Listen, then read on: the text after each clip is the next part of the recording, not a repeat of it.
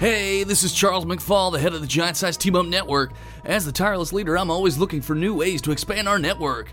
As everyone knows, it is incredibly affordable to film in Georgia. We at G Stun thought it would be a great time to put our hats in the ring. So, I am proud to announce that I, Charles McFall, will be opening exclusive filming locations for East Coast porn production. Each of our locales come with its own set of perks tailor made for different needs in the porn community. Botch Podcast is all about role playing. If you want your set to look like a Dragon's Lair, spaceship, or Alcoholics Anonymous meeting, we've got you covered. Pokemon Go Podcast is all about catering to furries. Ever fantasize about a chance encounter with an extra friendly Jynx?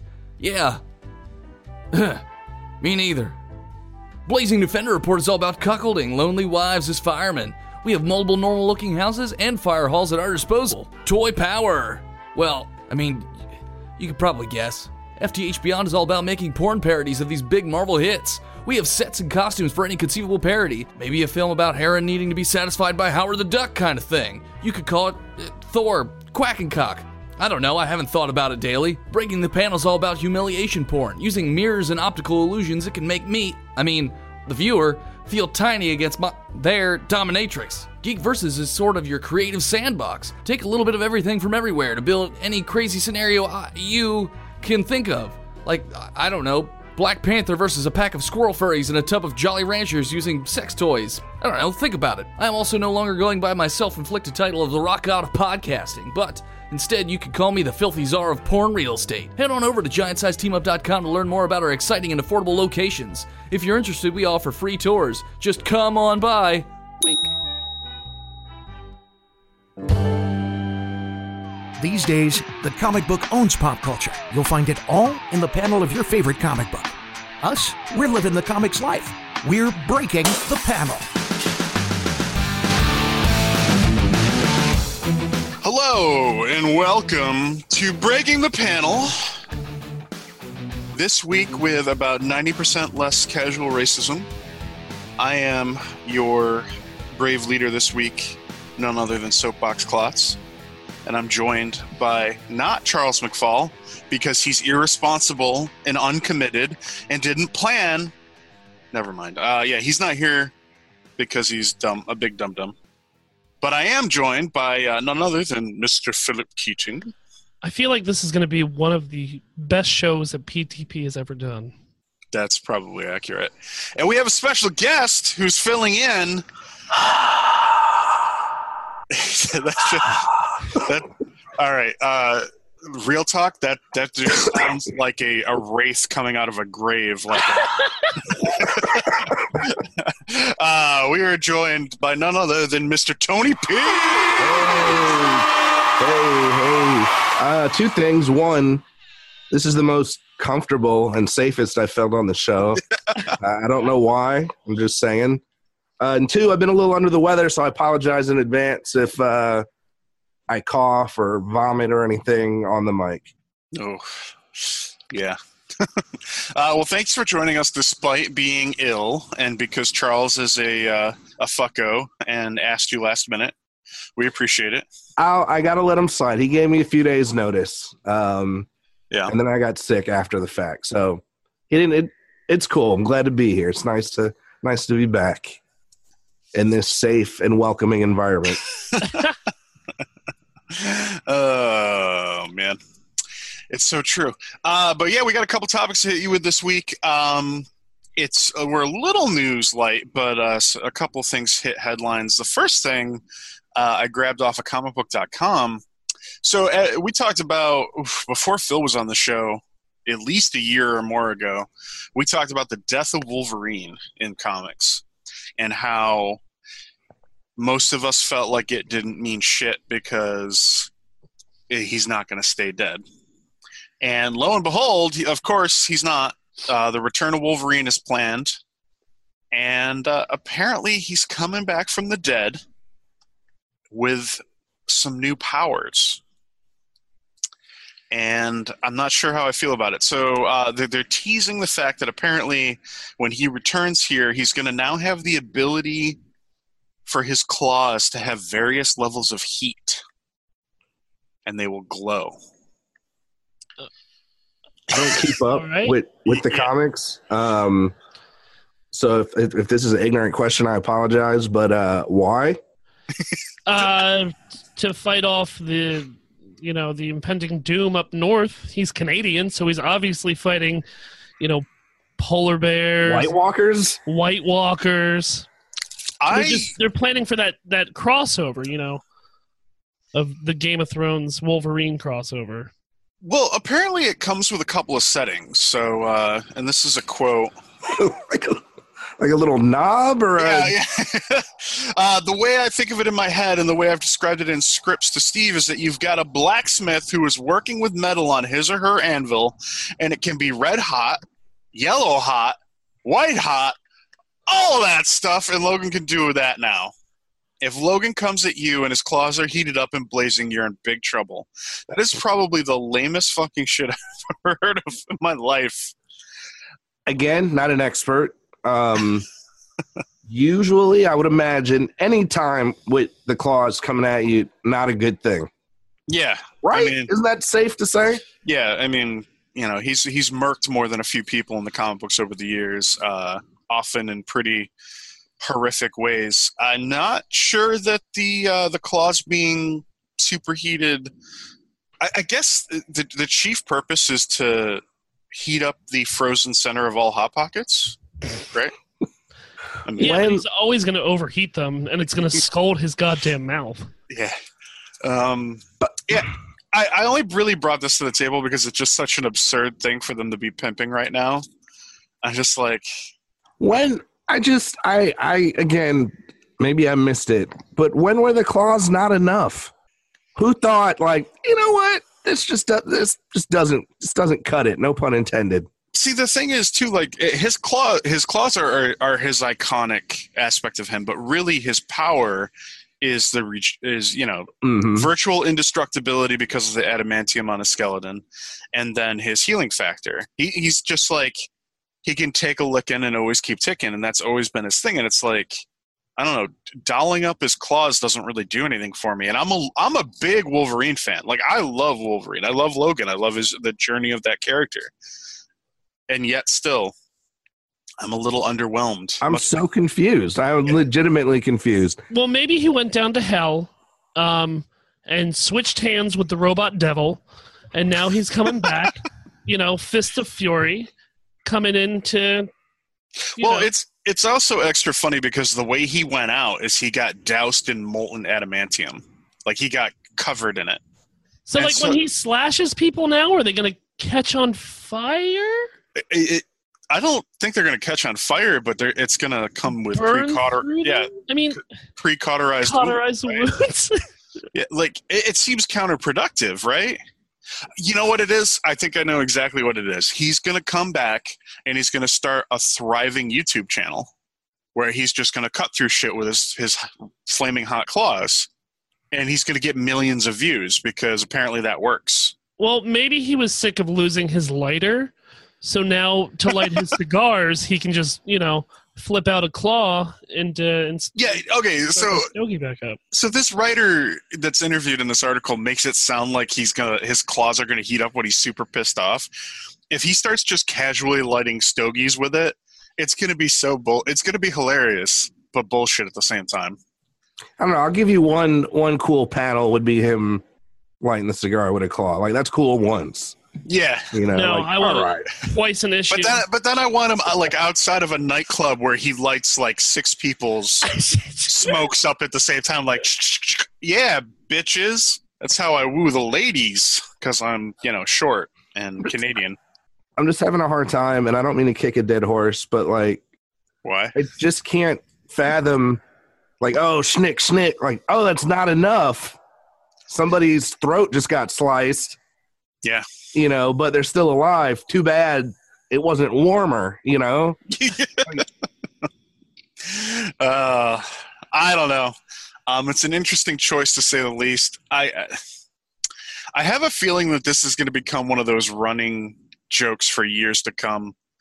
Kind of like Liefeld's pouches and feet. You know what I mean? It's going to be one of those things that just gets kind of like looked back on and like, why? Why was that a thing? And I'm sure it's not going to last for very long because it's kind of ridiculous. Or maybe it will. I don't know. Maybe it will. Maybe it'll be around forever. Maybe it'll completely change the face of uh, Wolverine for for young fans and old fans alike. Because he don't. accidentally burns himself. Is that why it would? Yeah, Yeah. perhaps. Perhaps. Uh, Uh, we- let's we- move on we to- may be we may be talking about a day. Remember when he didn't have hot claws? Hot claws, new Hot name. claws. oh man, another way he could start a, a fucking YouTube video is just Logan and and a guest every week eating hot wings with his claws out the whole time. Like, uh, yeah, sorry, I got to try not to burn my face while I eat these hot wings. Hot, hot claws. Hot claws. You make a good point though, and I, I know you're ready to move on. Are we sure they're hot heated claws or are they like spicy claws? so when you get stabbed, you just get a, a rush of spicy, like, oh Some no, capsaicin in your neck. You know? that doesn't feel good. dude. Honestly, that would like fuck people. That would fuck a lot of people up. Ow! Yeah, exactly. Inserting, Oh, you know, uh, pure ghost pepper e- Yes. extract into people. I, I, I've got three gigantic holes in my torso and blood is pouring out like a faucet, but also I have heartburn and I have to poop. This sucks. Logan, you're such a dick. Ah, my ulcers. Thanks, Logan. Oh, man. All right. that makes All right. more sense. All right, moving on from that hot garbage of a hot claws garbage. yeah of a development. We actually have a topic that's a little more serious. It's uh, it, it hit basically yesterday is really when it broke out, um, but apparently Kelly Marie Tran of uh, Star Wars Episode Eight: The Last Jedi fame, also known as Rose, also known as the Asian girl from Star Wars, because that's basically how many people know her. Um, also known as the worst thing that's ever happened to Star Wars since Jar Jar, if you listen to some people. Well, apparently, those people have weighed heavily on her enough that she uh, deleted her Instagram, which is kind of crummy. Uh, particularly noteworthy because uh, she was known for running a really upbeat and endearing, endearing uh, Instagram, where like she was just very positive and was always putting out positive vibes and everything. And um, yeah, so she uh, she's done with it, and apparently it's because she's been getting harassed continuously. And uh, what do you guys think about this? Let's let's get your take, Phil. People need to grow the fuck up. I'm sorry. I mean, oh, I'm so fatigued of Star Wars fans. Yeah. I mean, that's what it really comes down to. I mean, um, it's almost as bad as people's political views these days.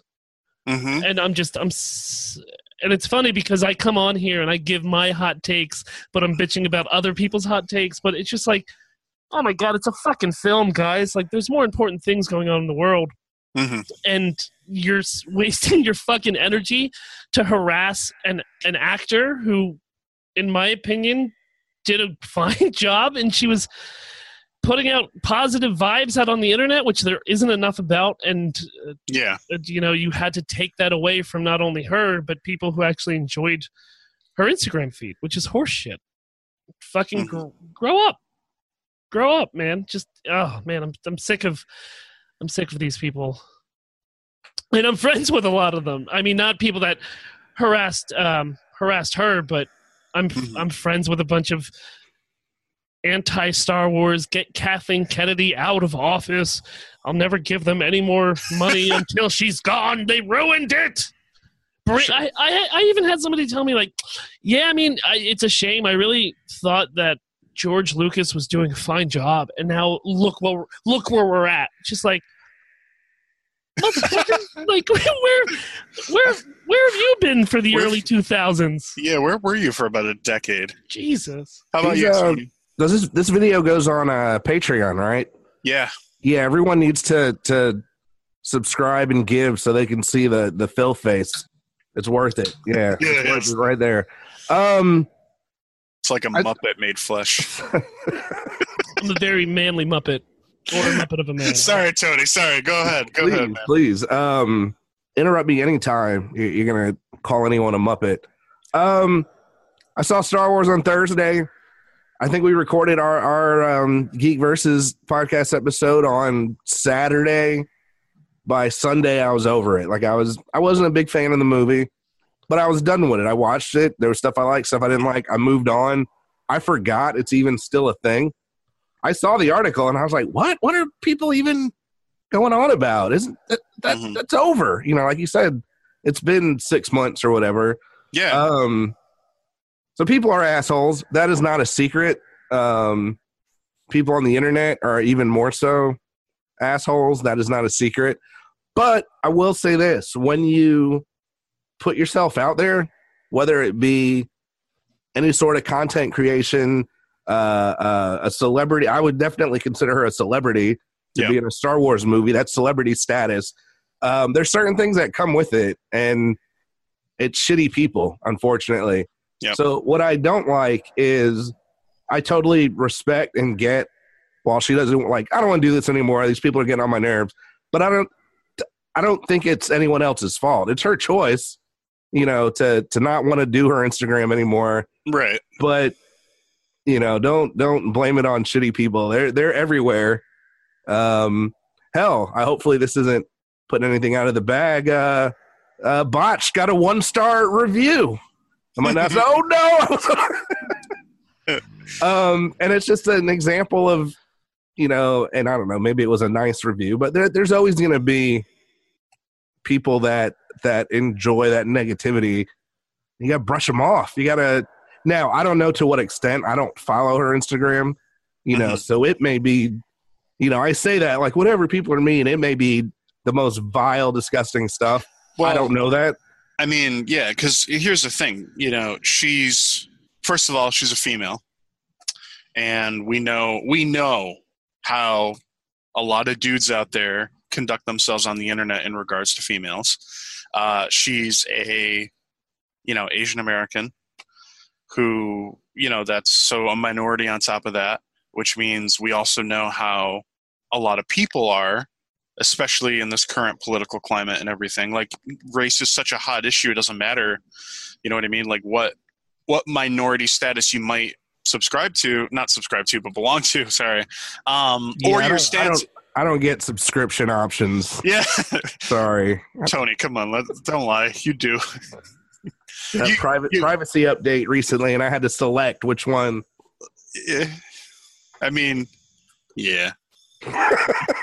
it is what it is.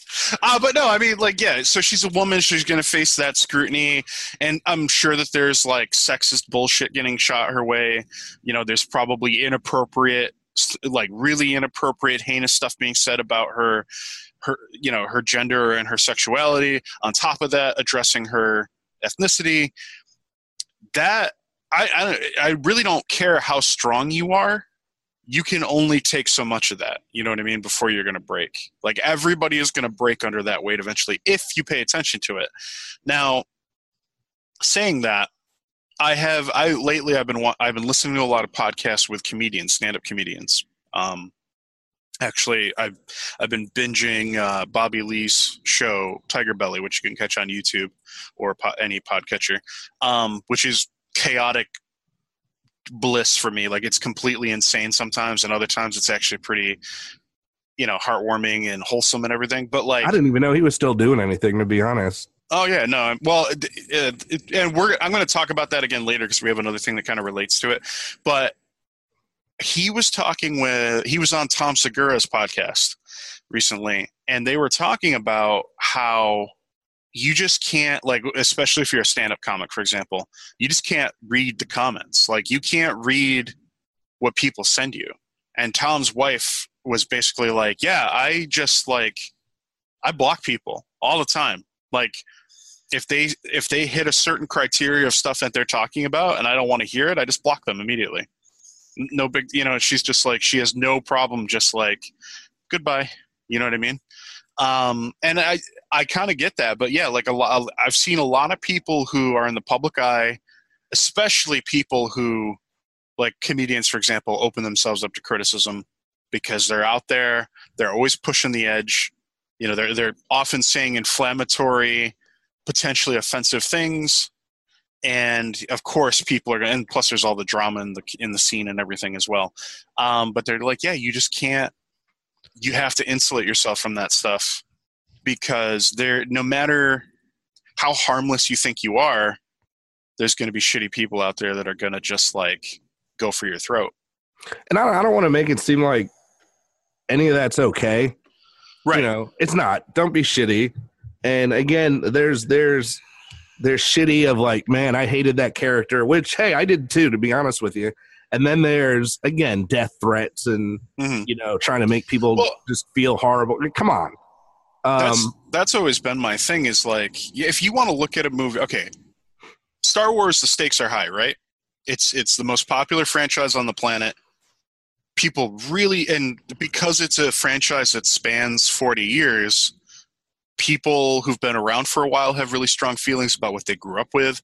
People who've not been around for a while have strong feelings about what they grew up with and people in the middle are just kind of like kind of like a little bit of all of it, but I don't like you know what I mean. So p- people are all over the spectrum on how they feel about various eras of Star Wars, but like that shouldn't matter. Like it, it's still just like if you see a Star Wars film or any film that you don't like, it's okay to be like, hey, I didn't like that for this reason.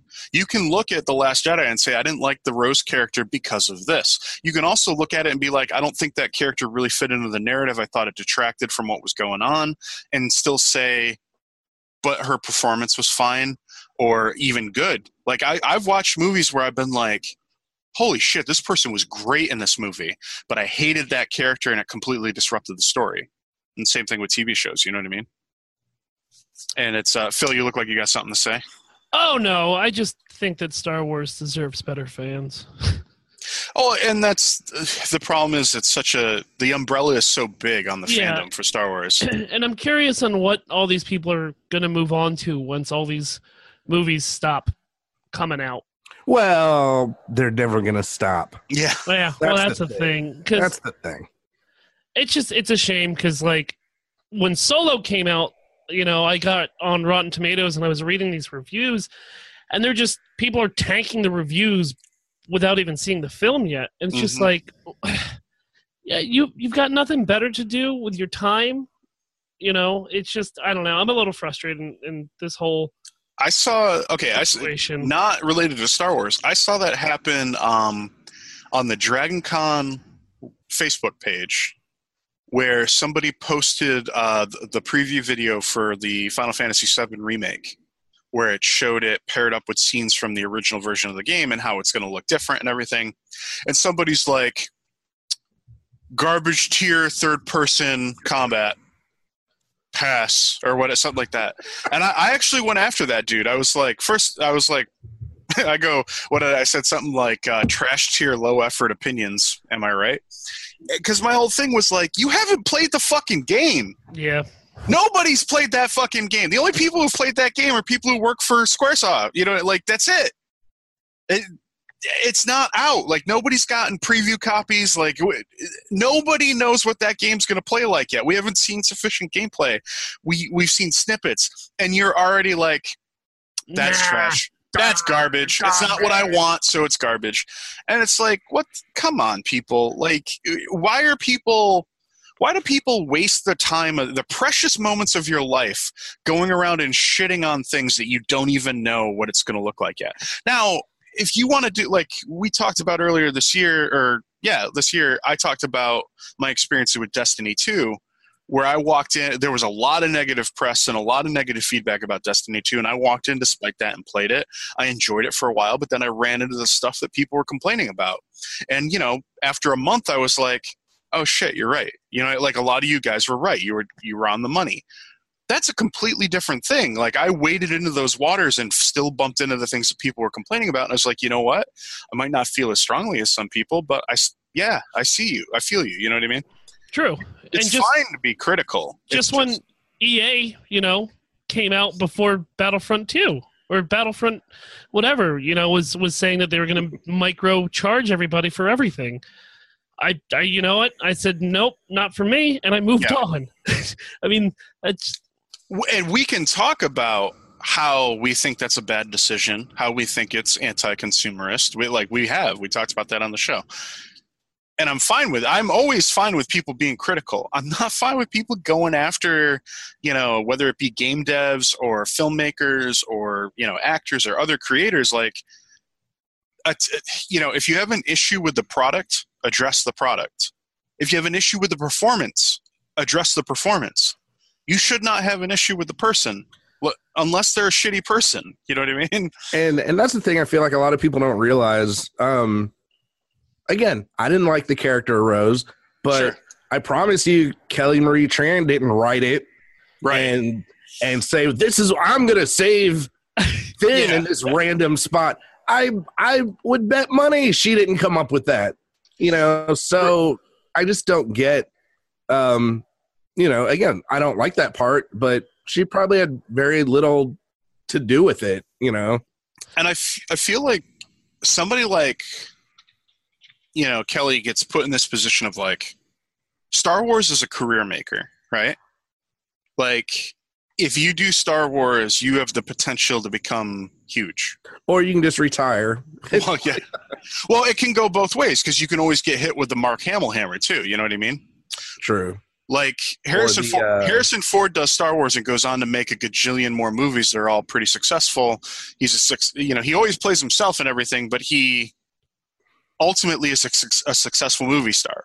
You know, he makes a ton of money through the rest of his career. Mark Hamill can't get a gig for years because he's Luke Skywalker, and that's all anybody can see when he walks into an audition. Fucking cockknocker.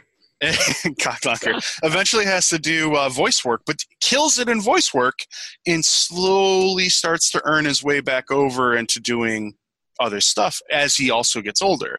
So yeah, you can get, and that's this other, but it's a huge payday it's it's a it, it it's such a kingmaker franchise where it's like it can make you or break you. You'd be crazy not to take it. You know what I mean? Like Daisy Ridley was a relative nobody, literally a nobody when she took the you know the the role of Rey. John Boyega was around. He had done some stuff, but he wasn't big like he is now. You know what it I mean? Was, uh, yo, that dude from Attack the Block. Right. From what? Exactly. You haven't seen yeah. Attack the Block yet. Right, exactly. And, you know, so like it's not these people's fault that they took a job, a, a, dream job. You know what I mean? I don't even get mad at the guy who played Jar Jar. Like, do the job. I hate that character. Ahmed Brooks. Never forget. I, I fucking hate Jar Jar, but I would never put it on the person who just showed up and did their job. Sure. You know what I mean? You know the thing I don't get, and I've said this um, on on my show, numerous shows and it's ironic considering I'm a podcaster, but I just I literally cannot understand why people care that much about most anything, especially something negative. Like, why do you care that much to get upset? Yeah, and it just they, blows, they it blows my mind. It really perceive does. ownership over it. Yeah, this was made for me, not for you know. I the power of the people. This is mine. I know I own this. This is my my lifeblood. And if you're gonna fuck with that, well then fuck you. Well, I think a lot of it falls back to the, all right. So the the idiom is everyone's entitled to their own opinion, right? I actually fucking hate that phrase and I'll tell you why I hate that. I, everybody is entitled to an opinion. I had no doubt you you weren't going to tell us. Like, um, everybody is entitled to opinion. Obviously, you know, everybody can have an opinion, but people take that and they they wave it like this banner of like, I can say whatever the fuck I want, and it doesn't matter who I shit on, or you know, like there are no consequences. It, it's kind of like the whole free speech angle. The First people, Amendment thing, yeah, yeah. People are like, oh, I have a right to say what I want. It's like you have a right to not be persecuted by the government for what you say. You do not have a right to not be held accountable for the things you say by literally everybody else you interact with in life. I was thinking about this the other day. A lot of times I'll see people, I don't know why people care about what I post on my wall. Like, because it was some ignorant shit. You can't just, mm-hmm. you know, that's why. Because that per- wall, like, that doesn't yeah. mean it, okay that person is you know either your friend or family member or even just acquaintance. And like facebook is is a great example. Twitter is a bit different because twitter you'll just follow people they might follow you things will get retweeted things will come across. It's like it's it's it's the wild west of the internet you know it's just messages shooting all over the place. But facebook is you choose who you're friends with on facebook and they choose you. And when you share stuff and you share your life and your thoughts and your feelings, you're sharing them with your friends and your family and your acquaintances. If you put something out there that's really radical, and if it's whether it's ignorant and what racist or some other form of bigotry, or SWAT Kats. they were the radical squadron. I'm sorry. I, you you put something like that out there, people legitimately feel like, well, now if I don't say something, one, uh, you're like, I've I've fought with people on Facebook about stuff like this, and I've been like, I care about you. You're one of my friends. You're one of my family, and I I'm not trying to tell you how to think, but like I'm trying to challenge you to realize that what you just said is really it's not helping anything. A lot of you know, because more times than not, it's not. I don't surround myself with people who are like fuck Star Wars fans. You know, like literally like fuck everybody who likes Star Wars. You are the trash of the earth, and I wish you would die in a fiery apocalypse. And you can substitute Star Wars fan for literally anything of actual consequence. Um, those people just I don't have time for you in my life. You know what I mean? Like you you there's no space here for you. But there are people who will say stuff like, I don't really get what all the, the whole hubbub is about. Like me too or kneeling for the anthem. You know, like they'll be like, I don't understand why they have to make such a big deal about it. And I'm like, because it matters to those people. You know what I mean? It, it's like it matters to people. So when you like say something fucking ignorant like that, like if it doesn't matter to you, just move on. If you didn't like this movie, you it's fine to be like, hey, I didn't like this movie, and then move the fuck on. Um, if you you know go point by point and you critique something expect people to challenge you on those critiques. I mean that's what we did the last jedi panel was a fucking crazy thing that we did you know what i mean? People got real they got out there with their opinions and their perspectives and they got scrutinized and analyzed and picked apart by other people on the panel and dennis got me. He got me. No but i mean this this is the um the venue for that you know? Right. and and again, it's one thing to go back and forth about the movie, you know, talk about the product, but not, you know, like you said, the the players, not the actors, not the right. You know, no one's mad at the gaffer, you know. I mean, Phil, you're not you're not mad at Alan Tudyk because you didn't like K2SO, right? Whoa, whoa, whoa, what? I'm gonna kill you. No, no. I'm gonna kill you for your shitty opinion. No.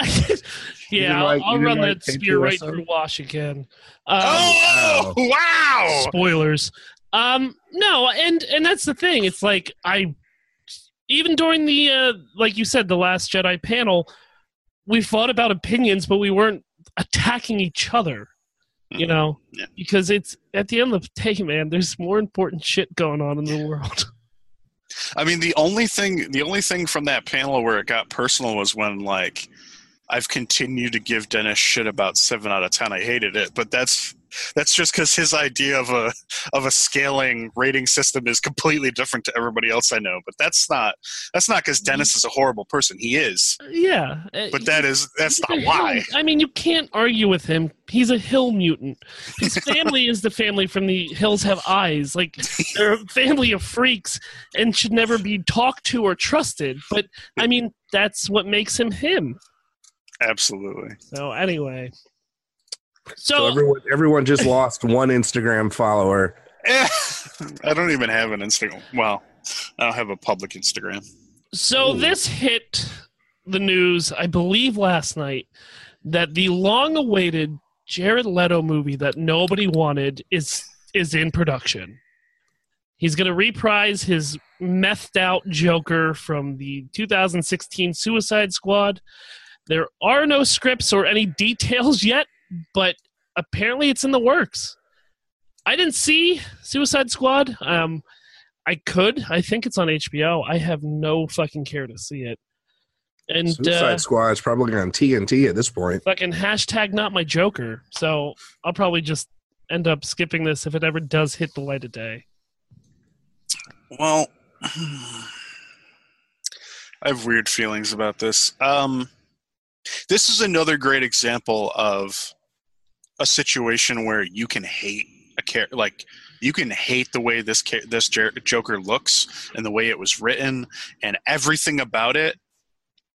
It doesn't mean that Jared Leto didn't try really fucking hard to do a good job because he did. I mean, we talked about that here on this show. Uh, we talked about how he shot like an entire film worth of footage and they used like none of it. They're Uh, probably not even shooting a new movie. They're Yeah, probably really. They're just gonna release the just daily. cutting it together. But uh, yeah, this is such a fucking. This is one of those things like the the the the public feedback on that version of the Joker is tenuous to say the least. Like it is very divided, and it's not even like there's a lot of people in the pro new Joker camp. There's a lot of like the vast majority of fans are like, no. I was thinking about this when it was when I saw the announcement the other day. And I was like, you know, I think the problem that's missing from that Joker is that the Joker is generally pretty classy, even though he's crazy. And then I was like, but if we look at the Heath Ledger Joker, that slips a little bit, right? Like he trades off some of that classiness for a little more chaotic and and truly wild um, element to it. And like, I don't know, man. Like I, I'm not gonna go see this in the theater. I can promise you that. I've been burned by fucking DC movies too many times lately. I'll just wait. But I'll be there. Um, I, I'll I'll say it helps that I have Movie Pass, but I will I will go. I will. movie pass be there. That's the real question. Yeah, true. I will complain on the way to the theater when I'm about to go. Like, oh, this fucking movie.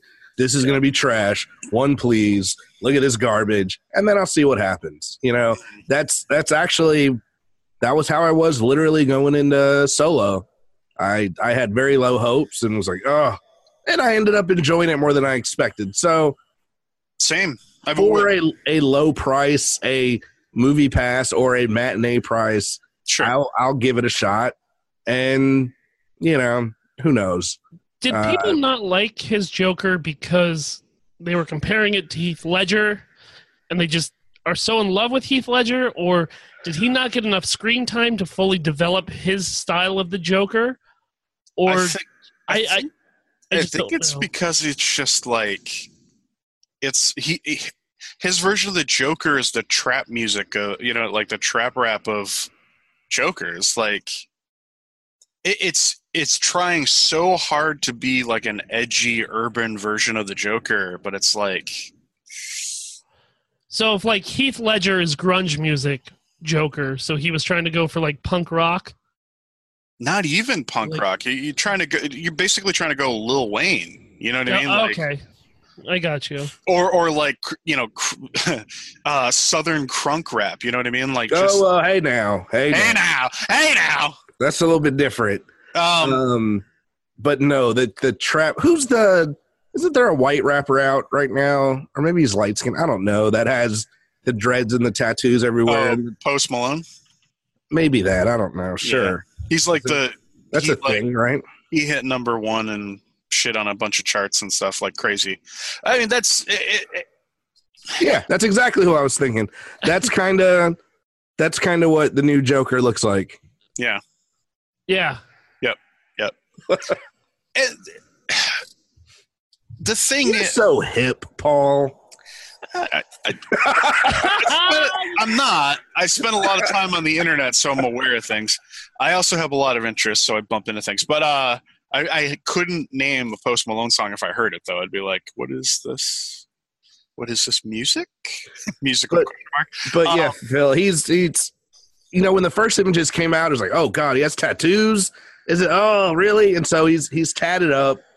He has the grills in his teeth. It it's You know what? I But- I I am going to go back to what I said about the Joker being classy despite being crazy. So if we talk about the movie portrayals, you go back Jack Nicholson, classy. He's got that like, you know, that roaring 20s looking, you know, the old mob style thing going on. Um still crazy. Even Heath Ledger like when he's not that trench coat makes it look like he's a street person homeless. Yeah, but like when he's in the police station, he's wearing the pinstripe vests and stuff like you know what I mean. He's wearing nice clothing that was nice at one point. You know what I mean? Like classy stuff. It's not classy anymore because he's been out. You know, just being an agent of chaos. But like this one is just like, yeah, all materialistic, which is interesting because that's kind of against the Joker aesthetic, isn't it? Like. Joker doesn't steal things because he cares about money. He steals things because he wants to sow chaos. You know, he just wants to be this this random force of nature. Yeah. You know, I will, it- I will say this uh, to Phil's point. He does. He had a lot of hate going into the movie. Like everyone hated the images, and he he's barely in the movie. yeah. So you really don't get Well- any information about him other than he's trying to save Harley. Another uh, part of the problem is the way he was used in the movie. He was like this like when you play a video game and they keep showing like the special character or whatever, the villain or whatever for just a second, he shows up and he goes, ah, ha, ha, and then he disappears for, you know, for another 20 And minutes. you're like, who the fuck was that guy? What is Yeah. he doing here? yeah it, it- that was the thing is he wasn't he wasn't a part of the core narrative he wasn't you didn't have any time to get familiar with that version of the character it just doesn't yeah i don't know So then, what kind of storyline are they going to try to put with this Joker film? I have no idea man Yeah.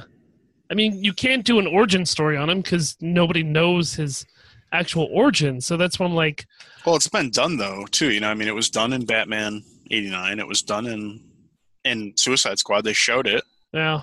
you know they, they Yeah, I would. in I wouldn't mind seeing how he co- like because I think you get the impression in the movie he's like big time gangster at that point. yeah So you know, how'd he come up? How'd he get there? Sure. You look like a clown who takes you serious. You know, or you know, where when did that come in? So See, I would have been way more interested to see that film with Diablo. Because he was, I thought Diablo was one of the standouts of Suicide Squad. I thought he was great. Um, because he was that street character, you know what I mean? That, and just like you, you mean Hispanic?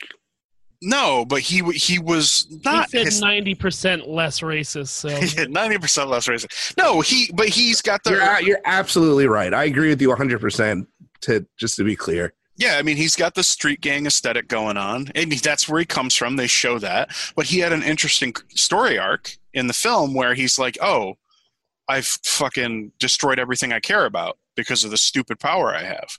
I would like to see an origin, you know, flick with him playing that role. Watch him come up, watch all of that stuff come to be, and because it'd be a great tragedy. You know, it'd be an excellent Greek tragedy style story in an urban setting. I'm a big fan of taking you know classical themes and classical uh, narrative structures and applying it to a modern theme, a modern setting. And I think they should do that. Like that would be great. did you like the new Harley? And then follow up question: Do you think she would? Do you think she she fits well with what we know of Joker so far? Yeah, she was good.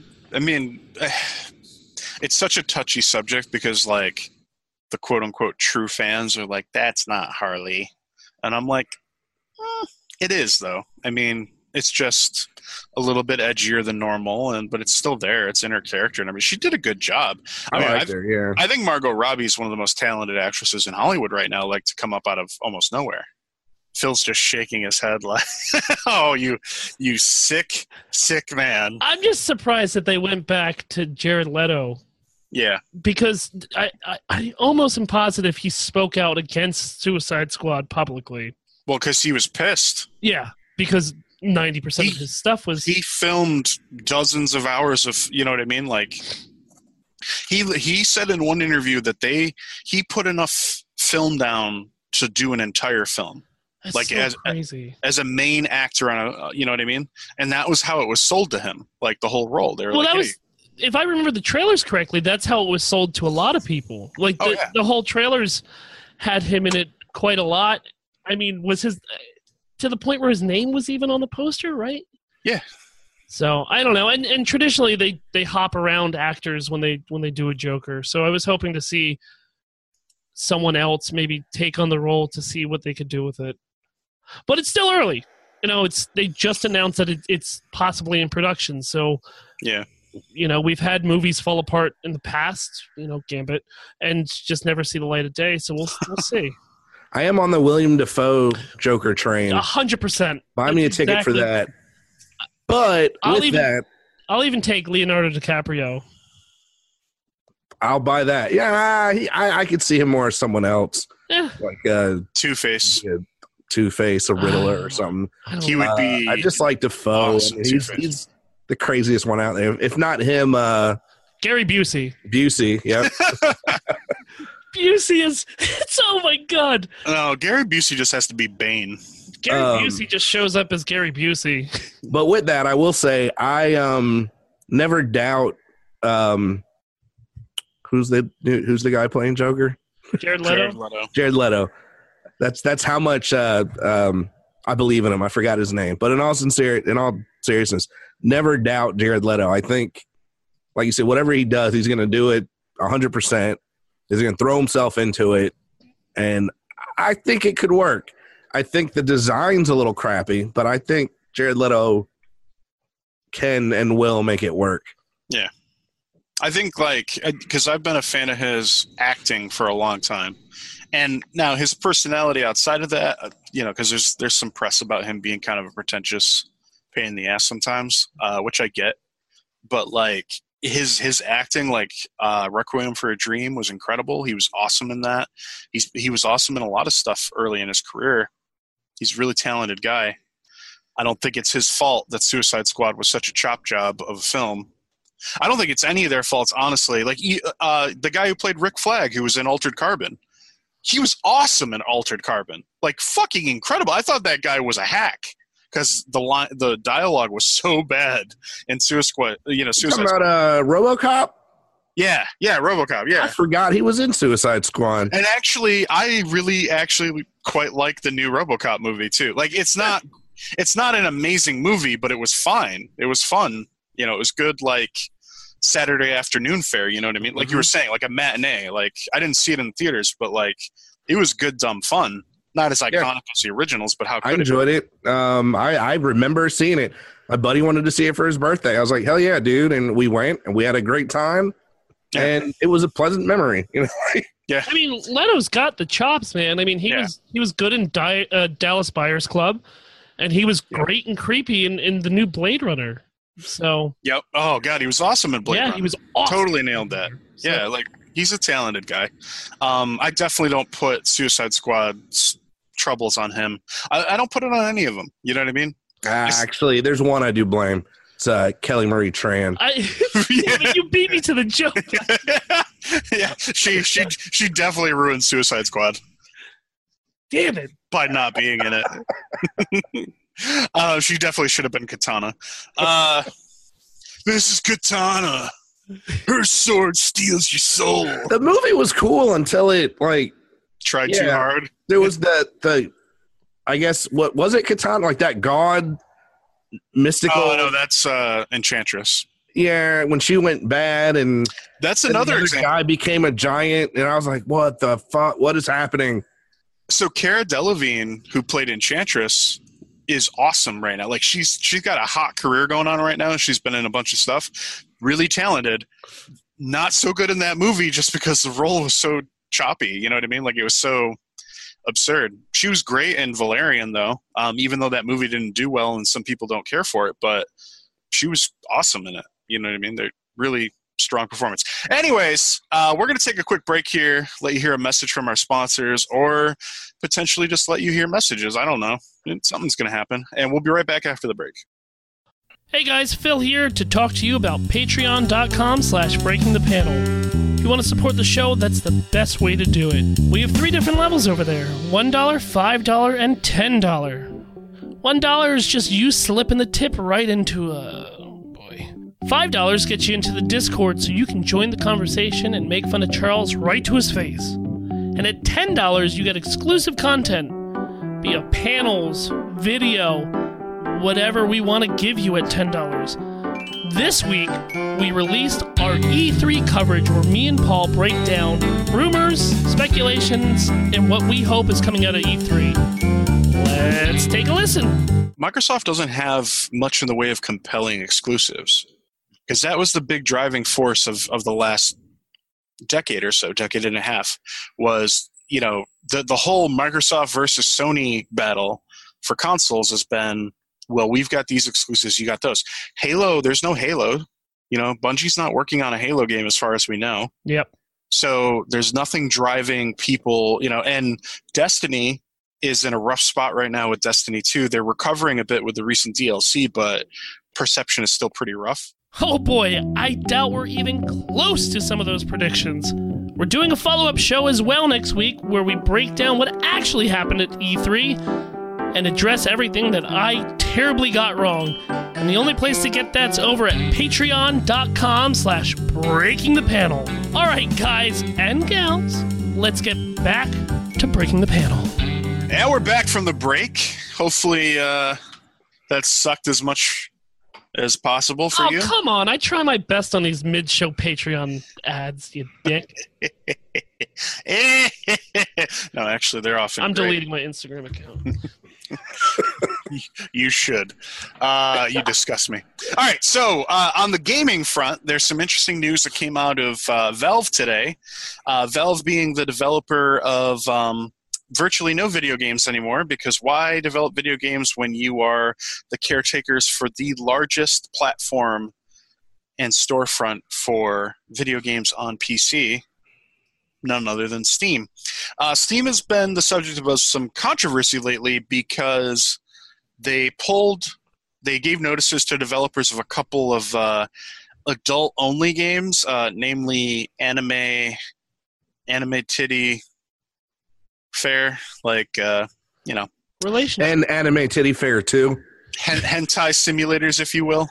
Um, so it, it raised the question of should a digital, you know, a digital platform like Steam, should they be in the business of censoring or allowing slash disallowing what kind of content is offered through their service? And you know, should they basically should they be selling games with se- explicit sexual content on there? Um, should they be selling hyper violent games? Should you know any number of things? Uh, and another thing that put them kind of in the spotlight recently is they did pull the plug on a game uh, that was basically a school shooting simulator, and they were like, "Nope." Uh, they, they basically said, "No, this game is not." This isn't attempting to be a real game. This is just trying to capitalize on everything that's going on right now in the, in America with the school shootings. It's insensitive. It's unnecessary and we're just not going to support it. And they've doubled down on that, but they did say today um, that they are going to open the floodgates and they are no longer going to make themselves responsible for curating what kind of content is available on the platform. Uh, the only thing they're really going to lock down on is anything that's deemed illegal. So it violates the laws of whatever country they're operating in, or is uh, clearly just trolling, like clearly just trying to cause drama. Which, in the case of you know school shooting simulator, is one of those things. Um, so they're going to allow sexual content, and what they're they're going to redouble their efforts. They're going to basically take the whole team that was focused on reviewing games that were reported for inappropriate content, and they're going to redirect them towards building tools that will allow users to determine what kind of content they see. You know what they what games they can buy what are available through their storefront. Um, i think this is in particular really applies to parents you know? Um, parents having some control over what can my kid get into you know what i mean? Can my kid grab a free to play game that has sexual content? Uh, can my kid jump into and buy a game that has sexual content you know what i mean? Uh, that that's a big question. Uh, even violence too. I mean there are parents who crack down on the level of violence they want their children exposed to. Um, so that's a question as well. So i kind of like i'm interested to hear what your guys thoughts are here. Um, particularly uh, i know phil this is more close you know close to where you're at but um, tony i feel like you probably have some insight as well.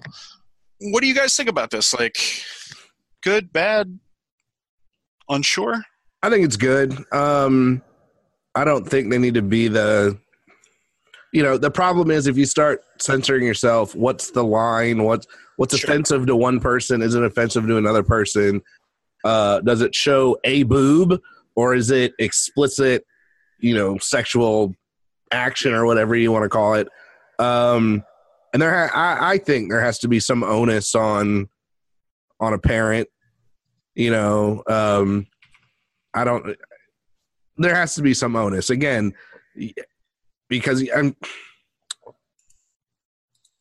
I just don't think, you know, Steam shouldn't be do your parenting job for you. hmm You know, so they're they're there to make money and make games accessible. There is a market for Mhm. sexual games and you know ultraviolet games, violet, ultraviolet games. They're just purple and uh, ultraviolet games. Um, so yeah, I don't think they need to limit themselves just to appease a few hmm crying parents or whatever it may be. Well, I'm I'm on Steam right now because I'm I'm unsure, but I'm almost positive they have like a parental guidance option built into Steam. Mhm. I feel like that's a thing so that you can tailor your your searches, right? The trade off is you can make a Steam account for free.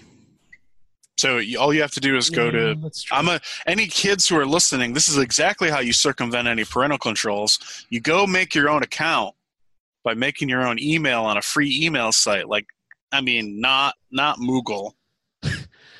or Mahu.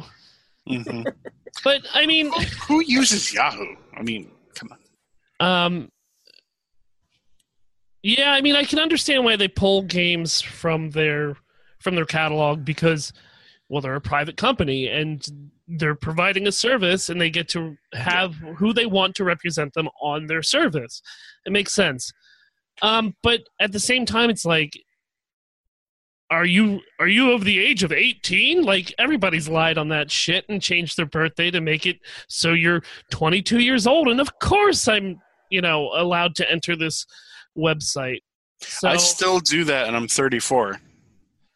Mostly because I just don't want to go to my exact age. No, I just I still in Steam because if you go into any like mature game, it's like to even read the stuff about the game, you have to click through the age thing.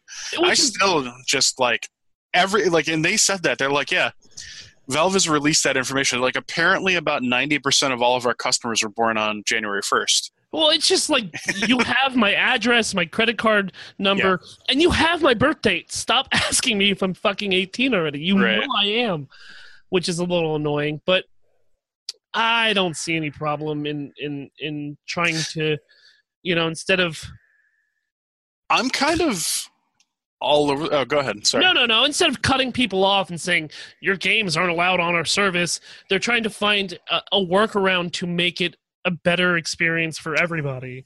Yeah. We'll see. I think it's noteworthy though that uh, obviously Nintendo doesn't have anything. uh, The most egregious thing that I think is on Nintendo's platform is Bayonetta, right? I mean, on on the Switch, yes. I mean, you had Conker's Bad Fur Day Oh well, yeah, back okay, on 64. sure. Um, but you know, PlayStation and and and uh, Microsoft on their digital stores, they don't have anything. Well, actually, so one of the ones that gets brought up a lot is Witcher Three. You know, Witcher Three is a highly regarded game, got great reviews.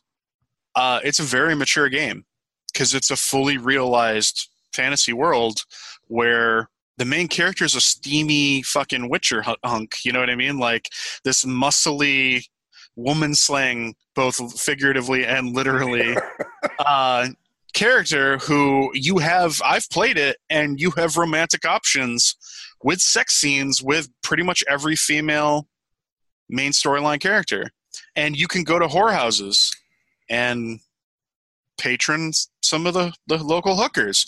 So, you know, there is. Are you going to say, okay, well, Witcher Three can't be on our platform?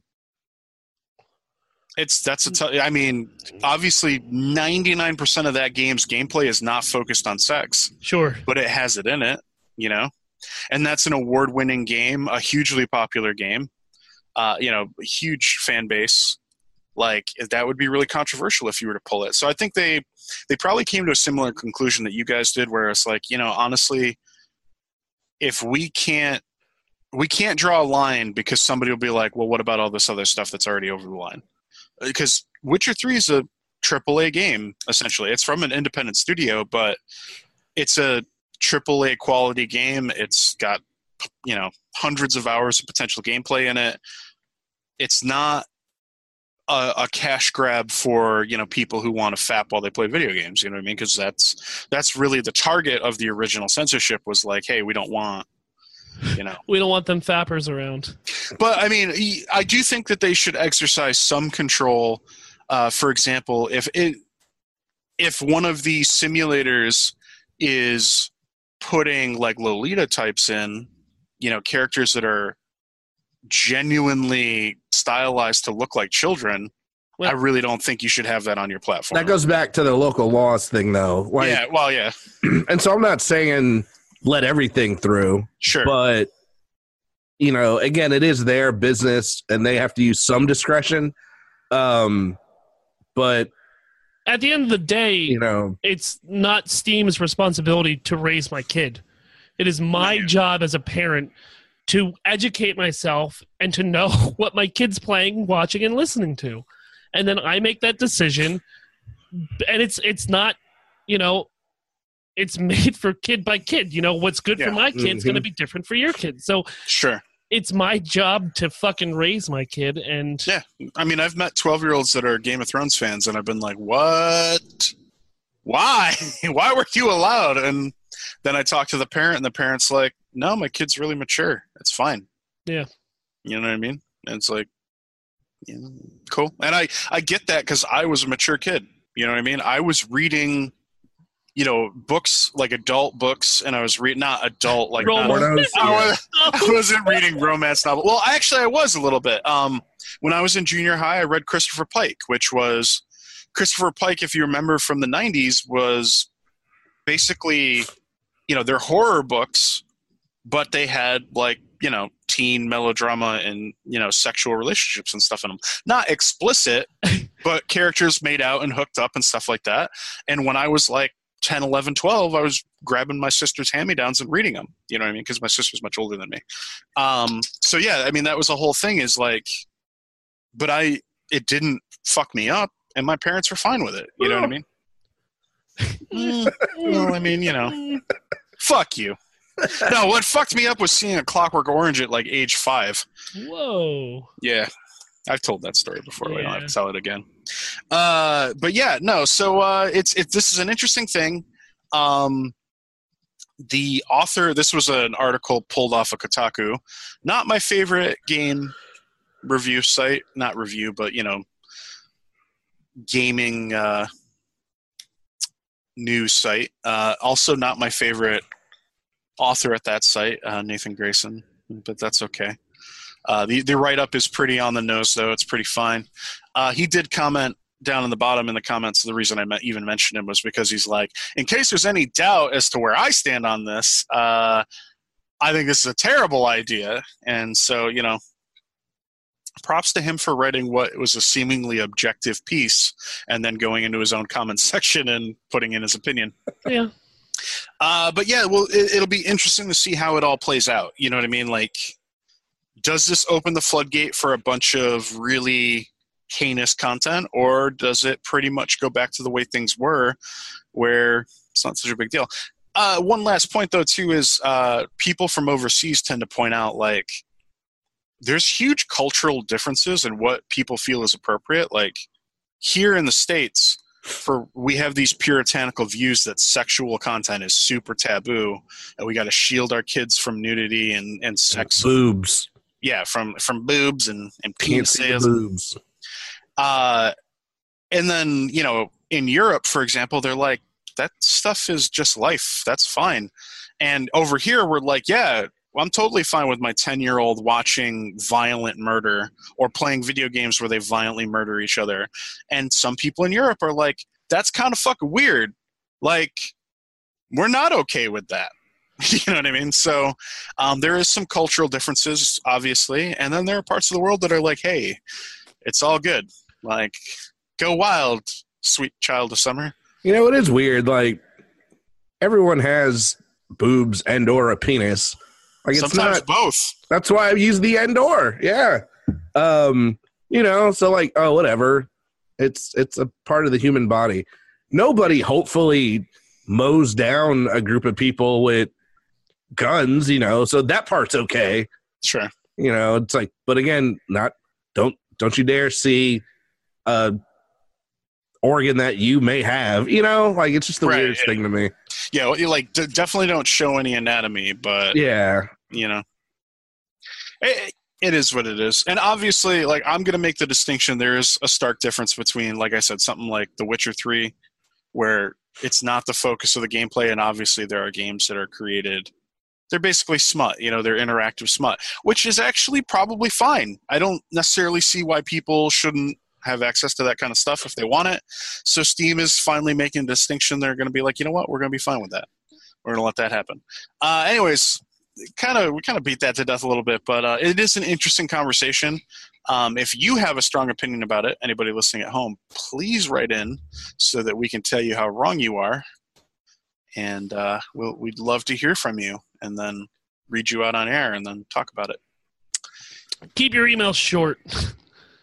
Preferably, yeah, Yeah. a little bit, a little short. Um, so we got we got one more big meaty topic here, and then we got a little one that Phil's bringing to the table, kind of last second here.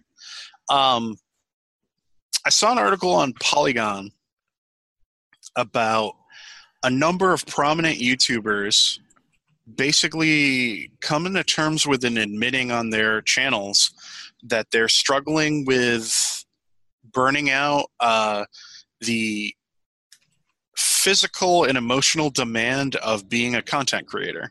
And since we are content creators of various, you know, amounts, Huh.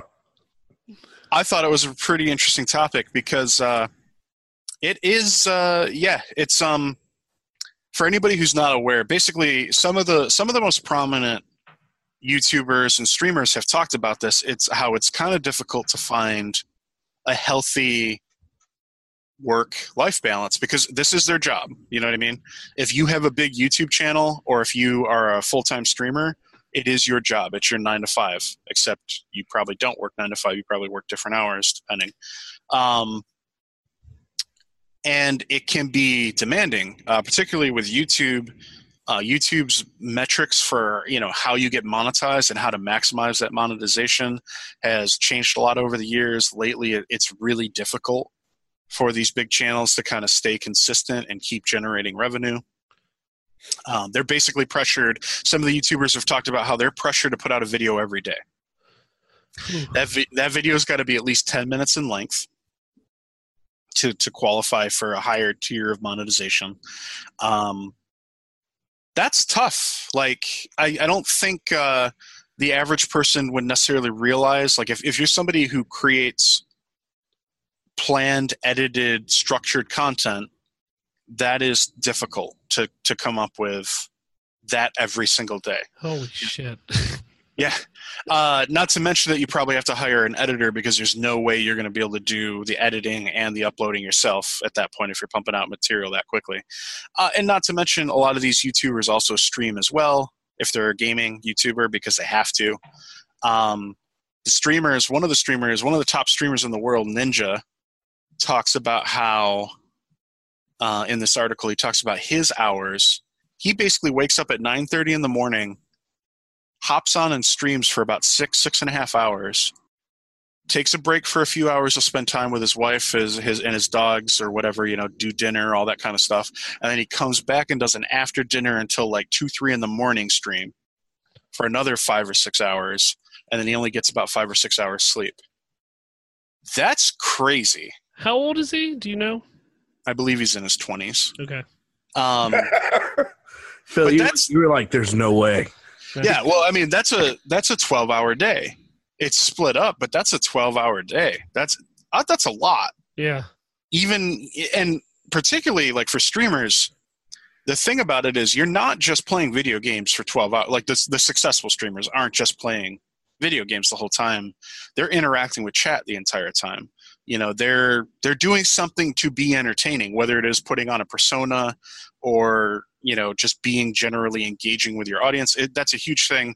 Um, i've seen a lot of uh, both youtubers and streamers talk about how you have to interact with your community. You have to interact with your chat. You have to you know what i mean? It's it's crazy but that's what some of these people are doing right now and a lot of them are burning out. And it's particularly because youtube's been crunching down um, with viewer su- suppression issues demonetization you know, all this different kind of stuff that's really hurting some of these youtubers. What do you guys think? Oh, I have trouble, and I only do three shows. right. Yeah, I do three shows a week, um, and then I I work for a farm, so I, my work weeks are about you know fifty five plus hours a week.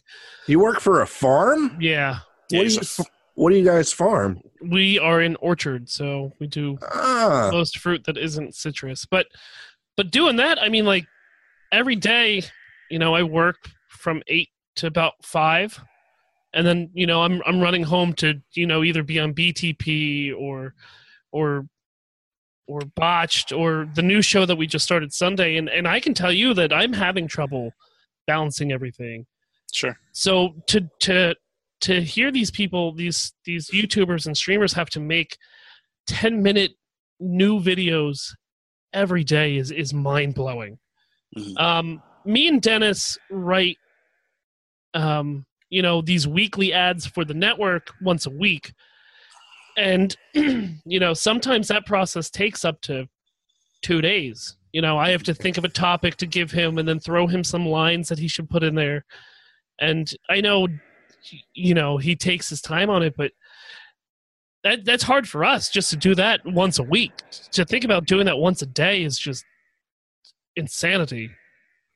Yeah. so you know i never really thought about that whole side of having to stream on twitch and then make and maintain your t- youtube Mhm. as well and how you know how difficult and how how task demanding that is so I read an article um, recently. I don't remember who it was, but some guy.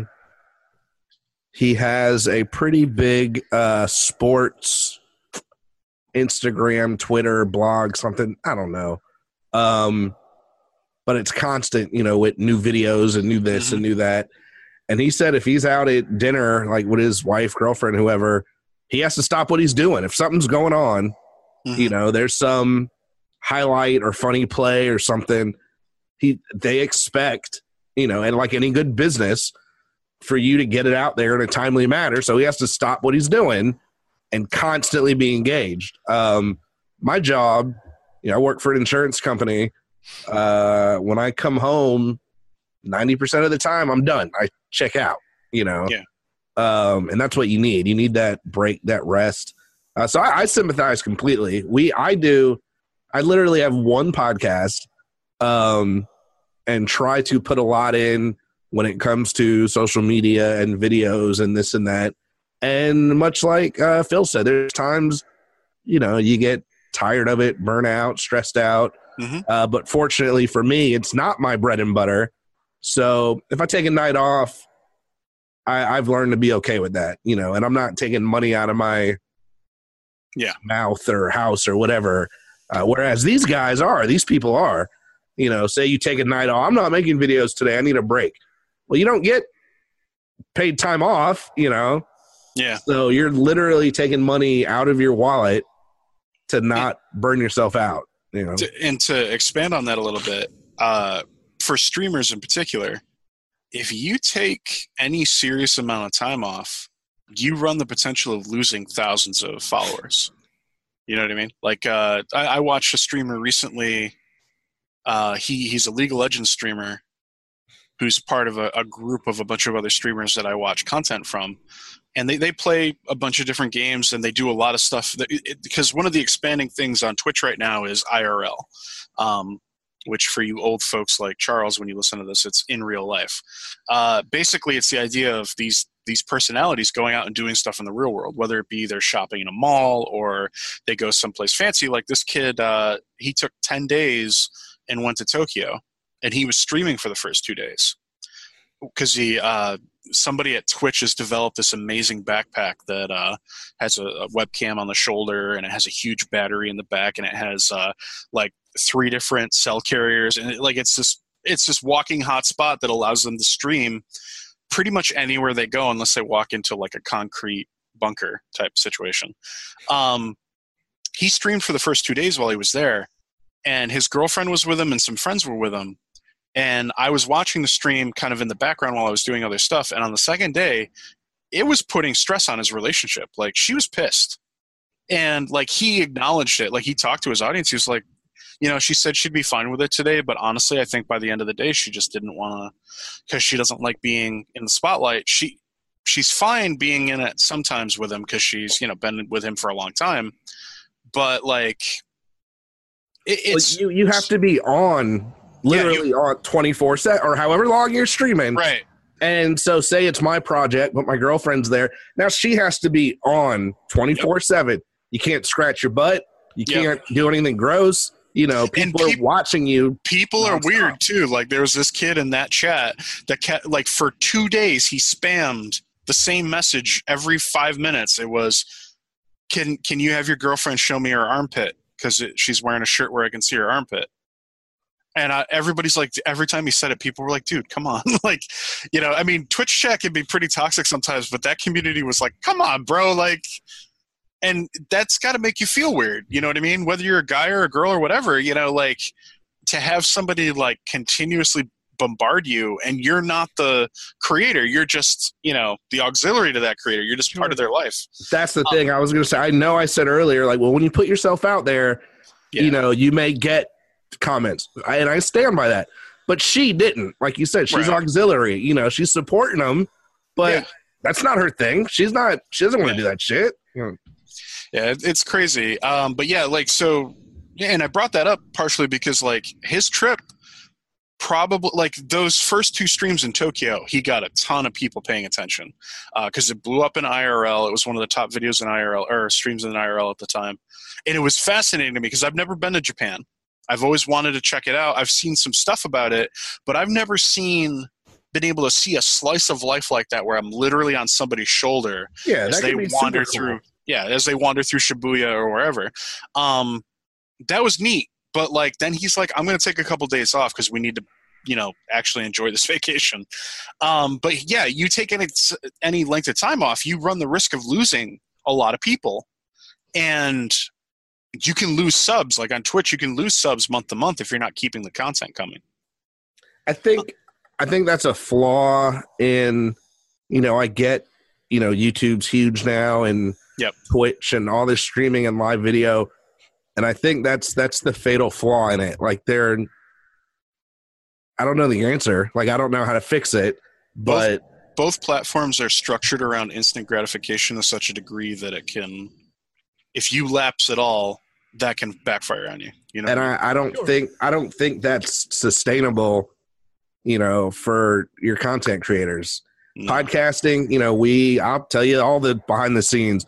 We record on the on a Saturday. I edit on a Monday, and for all intents and purposes, I met my obligation. Everything yeah. else, I'll do other stuff. I'm sure. always trying to do more, but Monday when I edit and I post it, I'm literally like, okay, I'm done for the week. I can do something else now. Everything else is usually, mm-hmm. like I said, I do work, but it's bonus, you know. And I'm not, I'm not, t- oh man, I'm not there. Like as soon as that post, you know, I'm on our Discord chat for our patrons, talking to them, and then I, you know, I got to put it up on YouTube to to get my SEO up, and then. I'm on Twitter to post that the new episodes live. Then I'm on Facebook doing that. Oh wait, did we get a new iTunes review? I got to run over. God, it's one star. I run back out of there, and, and you know I'm I'm all over the place during the entire week. Eh, well, and the the other the part of that is just like you you need you need to put your phone down for ten minutes. Yeah. Uh, I mean, that's why I don't do the Twitter thing very much because it's like you can get caught in that trap, that vortex, and just lose huge swaths of your life. But um, we're you know everybody's sitting here you know we're proud of the work we do but I, I don't think any of us are i don't think any of us are disconnected from the idea that we have a relatively small footprint you know i mean we don't have none of us have 20,000 or more fans that are like chomping at the bit to interact with us every day That's pretty big. we're not huge internet celebrities. We're not facing the same pressures and everything. But even still, there are times where you know doing your podcast. I'm on two podcasts every week, just like Phil is. Um, we we've tried doing another podcast on the side before. We did one together. The Stranger Things one we've talked about at length, which may or may not ever come out. Um, You know, ab- I kind of want to release that just to spite Charles because of his comments last week. so Uh, the thing about that was though that was tough for us because we were tacking that on top of doing our normal shows every week. You know what I mean? It was tough to squeeze that in. It was also tough for us to find the chemistry. That's another thing. I mean, not let alone being entertaining all the time. The YouTube creators who have to make interesting content every single day. That's exhausting. Like it's so there's weeks where we sit here and we grab headlines and we grab topics that are running through stuff because we want to talk about what's relevant right now you know we want to kind of talk about like the slice of fandom this week there are weeks where we're like it's you know the wild west and a tumbleweed just blew by there's nothing to talk about we got to dig deep and find something kind of weird and esoteric to talk about you're like, well, Tony has a cold. Let's put him on this week. Yeah. Yeah, well, Um, i mean that's that's mostly because the resident racist was lax um, yeah, yeah. I mean, again, and you're right. We're not. We are by no means giant, and even still, as a Well, very we small, are giant giant sized size.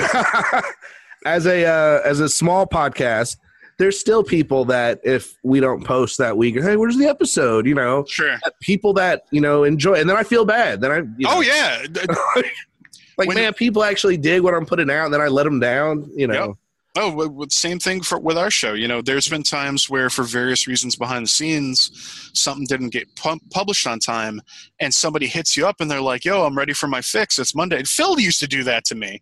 Phil used to mow his lawn on Mondays and be like, "Yo, where's the new show?" And I'd be like, "Bro." Come on, Yeah. like you, you're gonna do me dirty like this, but no, you and feel then bad. you're gonna do me dirty like this? I gotta mow my lawn, brother. Like I can't do that without three assholes screaming in my ears. yeah, I uh, Conan O'Brien said once the hardest thing about doing his show is being funny every day, five days a week. yeah, You know, because there's just some days, you know, even if you're not a comedy podcast, you still have to be on and positive. And there's just some days you are not feeling that. You know, sure. um, And something like that, you can't like your your day to day life can't come to the table, right? Yeah, exactly. You can't just. Well, that's funny. That's a different subject. I personally don't believe. I don't think you should. Um, and I'm going to pick on old Chris Hardwick. Um, and it's, I'm going to sound like an asshole, but a few years ago, a year or so ago, his father passed away, and that's all he talked about in his entertainment. And I Mhm. get it, man. That's horrible. And I really, I'm not even a fan of Chris Hardwick, but I sympathize with you. But now you're at work, you know? Like Yeah. when you're at work, you're, you're supposed to be talking about zombies, dude. Not, Mhm. oh, that's a bad joke in there somewhere, but you know, don't don't laugh at that, Phil Keating. Um, so yeah, you know, like you're supposed to be talking about new movies and Walking Dead and yeah. keep your personal. I hate to say whiny stuff at home, you know. Well, I think it's one of those things where you can you can take some time for it to address it because people, if you become a fan of somebody like that and something major happens in their life, you want to know a little bit about it.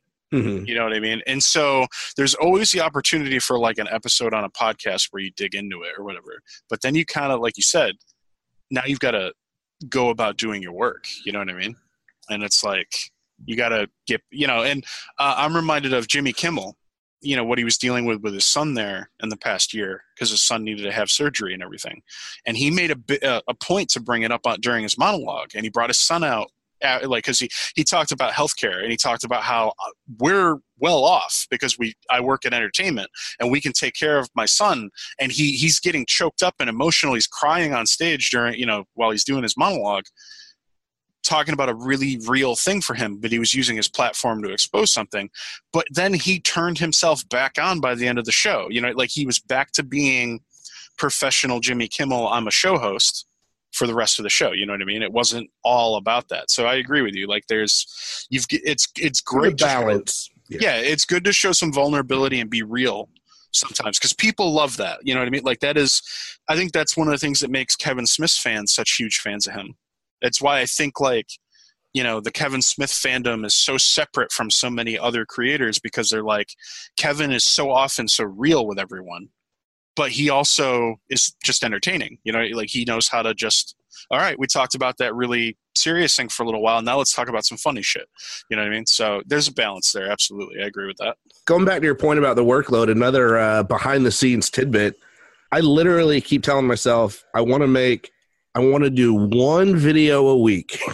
Yeah, and I've decided.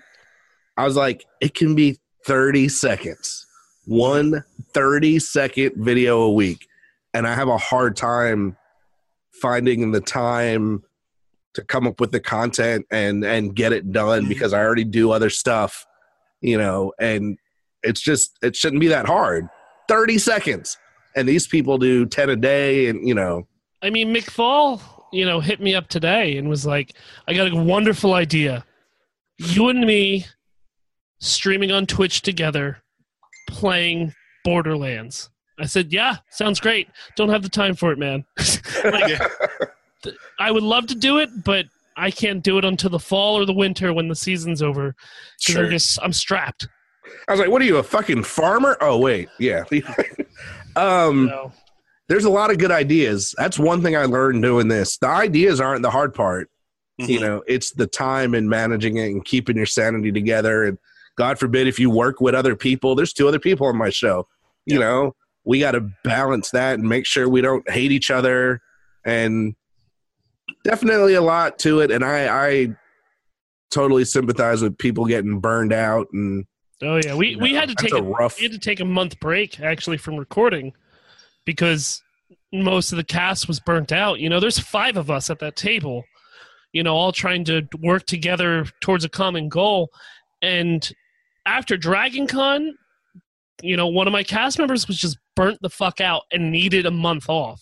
Mm-hmm. So then what we decided to do was which is really dumb, but we did it this way is we did double recording sessions for the entire month of October.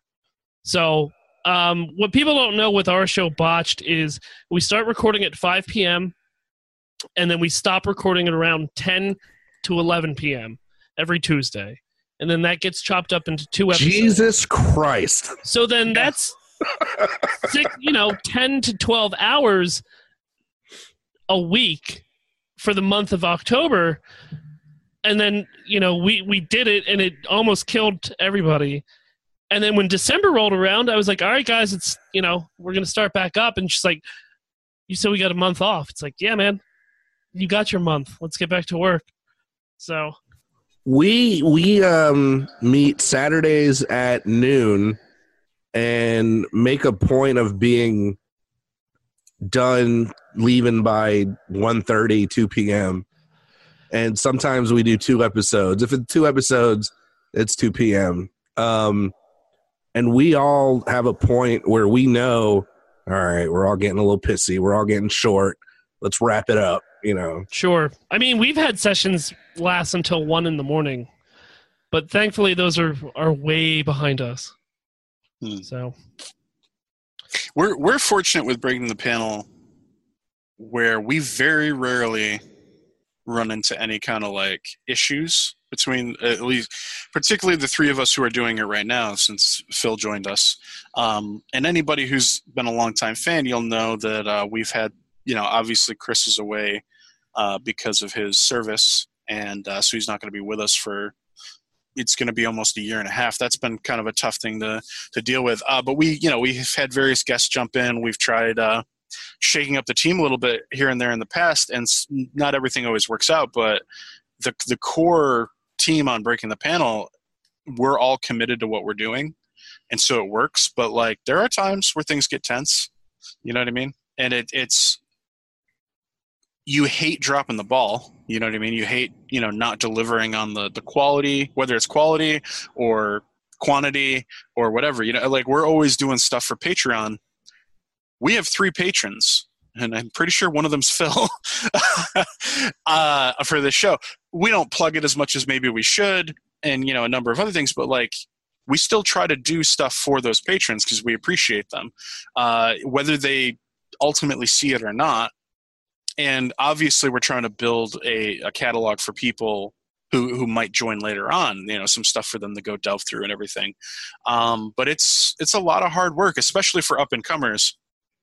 It's a lot of hard work to try to you know establish your footprint doing any kind of content creation.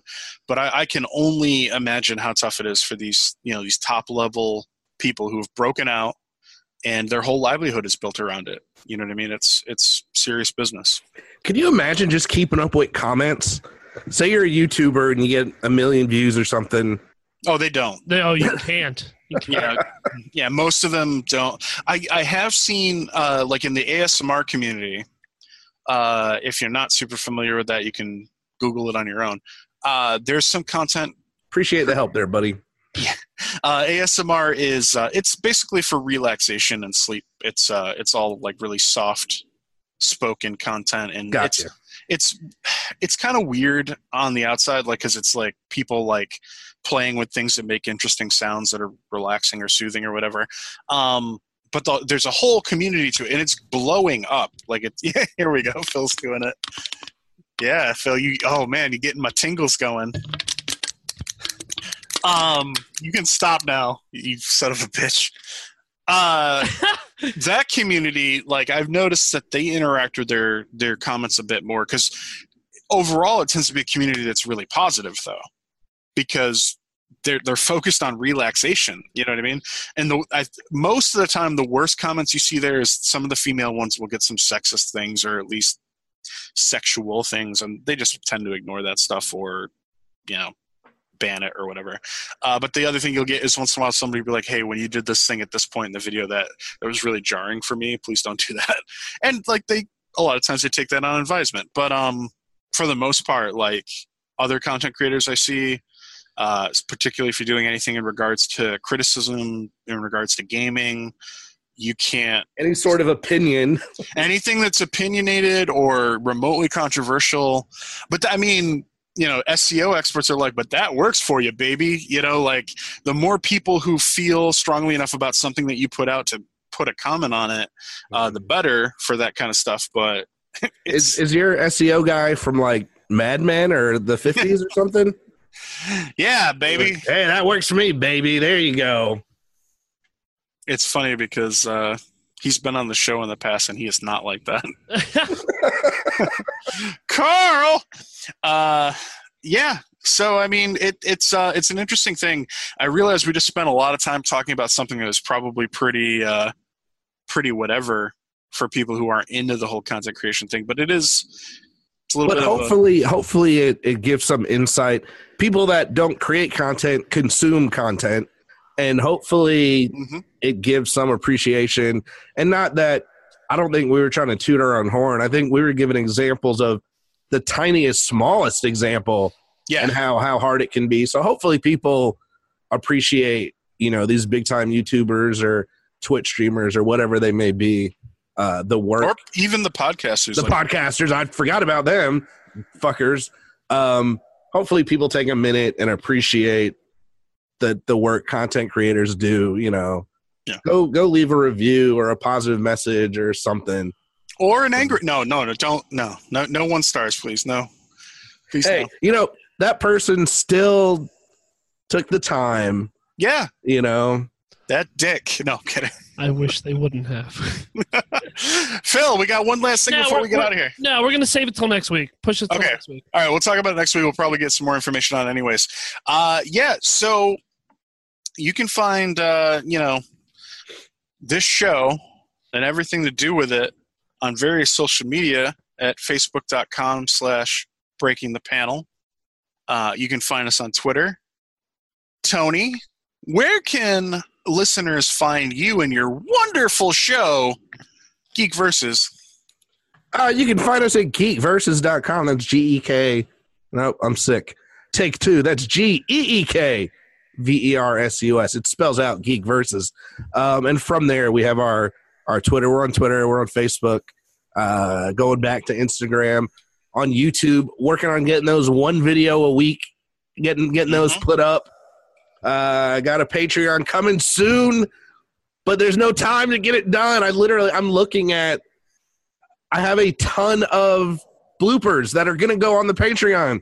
They're there. They're ready, but I didn't put it up yet. But everything is at geekversus.com. All right. And Phil?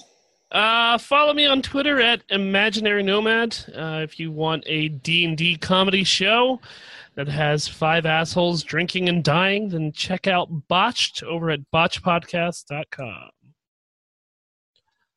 I And want to hear uh, more about the farm stuff. uh, if you want to know more about my farm life, then head on over to the farmers markets in Baltimore, Washington, D.C., and Northern Virginia. Yeah, pretty much. Uh, but please take the time to just head on over to iTunes and leave a five star review for our show. Uh, it helps us out. It uh, would be nice. Yeah. Yeah. All right, folks. Thank your local content creator today. Uh, thank you, Tony, for joining us tonight. We really appreciate it. And uh, we'll catch you guys next week on Breaking the Panel.